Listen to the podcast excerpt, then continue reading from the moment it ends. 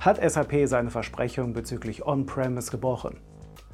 Während der Puls mancher DSAG-Jahreskongressbesucher mittlerweile wieder ja, unten sein dürfte, frage ich mich, was eigentlich genau SAP-Kunden vorenthalten wird, die noch nicht bereit sind für den Weg in die Cloud. Und ab wann ist man eigentlich bei SAP in der Cloud?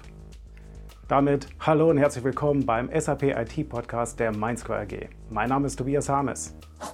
Ich glaube, den SAP-Vorständen Christian Klein und Thomas Saueressig wäre es lieber gewesen, wenn sich die versammelte DSAG-Anwendergemeinde über den neuesten Zukauf von SAP Lean IX das Maul zerrissen hätte. Immerhin die größte Übernahme von SAP seit fünf Jahren. Stattdessen wurde über die drei Tage klar, dass die versammelte Anwenderschaft noch nicht so ganz den Earnings Call aus dem Juli verdaut haben, wo Christian Klein angekündigt hat, dass es Innovationen in Zukunft nur noch für die Cloud und nicht mehr für On-Premise geben wird. Diese markige Ansage löste Trotz und Widerstand aus, obwohl noch gar nicht so richtig klar ist, was genau denn da SAP-Kunden in Zukunft nicht mehr bekommen. Über die Nuancen, ob man das jetzt wirklich so sehen muss oder nicht, haben dann auch meine Kollegen Ingo Biermann, Alexander Graf und ich noch auf dem Kongress gesprochen. Tenor, SAP wird kaum eine Wartungszusage bis 2040 für S4HANA machen, ohne irgendwelche Verbesserungen an dem Produkt zu machen. So frei von Wettbewerb ist der Markt nun auch wieder nicht. Überhaupt ist das Hauptproblem für die meisten nicht eigentlich immer noch, auf eine aktuelle Version von S4HANA zu wechseln? Deshalb nochmal zu dem Zukauf von LeanIX. Ich habe mir mal auf deren Seite das Thema ERP-Transformation angesehen und da so einen Click-Dummy durchgespielt. Das sieht für mich so aus wie eine Mischung aus Subactivate-Projektvorlagen, gekreuzt mit einer modernen Aufgabenverwaltung im Stile von Todoist. Das könnte sich tatsächlich gut anfühlen beim Benutzen. Und es soll auch mit dem älteren Zukauf SAP Signavio gut zusammenarbeiten. Also insgesamt könnte es tatsächlich eine echte Erleichterung für den Move auf S4HANA sein. Mal angenommen, ich habe meine Hausaufgaben gemacht und bin auf S4HANA, allerdings im eigenen Hosting dann bin ich ja trotzdem nicht 100% on-premise. Haben die meisten in der Realität nicht eine hybride Landschaft aus On-Premise und Cloud-Services in der SAP BTP?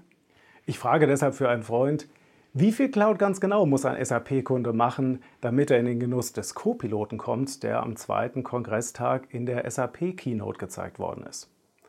Ist es wirklich angedacht, dass solche Innovationen nur noch in einer S4HANA Private Edition verfügbar sind, also im SAP-Hosting, aber nicht on-premise? Da müsste mir dann irgendjemand noch mal den technischen Hintergrund erklären. Hallo aus Köln, hier meldet sich Zukunftstobias äh, mit der neuen Information, dass SAP seinen Co-Piloten umbenannt hat in Joule oder Julie, ich weiß es nicht. Und äh, das Ganze soll für SuccessFactors bis Ende des Jahres verfügbar sein und dann in der S4HANA Public Cloud ab äh, Anfang nächsten Jahres. Bin mal gespannt, ob sich das dann noch irgendwo anders weiter durchwurmt. Das wollte ich nur noch mal mitgeben, damit ihr Bescheid wisst. Die Copilot-Demo hat mir nämlich ziemlich gut gefallen.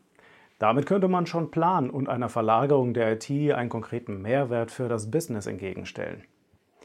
Ein pauschales Cloud oder nichts ist aber angesichts der laufenden Wartungskosten wirklich ein bisschen viel verlangt, oder? Zum Schluss, ich hätte noch einen nicht ganz ernst gemeinten Übernahmetipp für euch. Stability AI oder Elon Musk XAI jedes coole KI-Startup oder jede Marke mit entsprechendem Auftritt verwendet aktuell eine Domain mit der Endung .ai.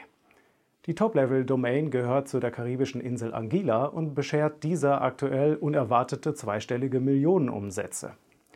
Und SAP.ai ist noch frei, bzw. steht zum Verkauf. Zuletzt lag der Preis bei 45.961,92 Euro. Ich wollte es nur mal gesagt haben. In diesem Sinne, macht es gut. Bis demnächst.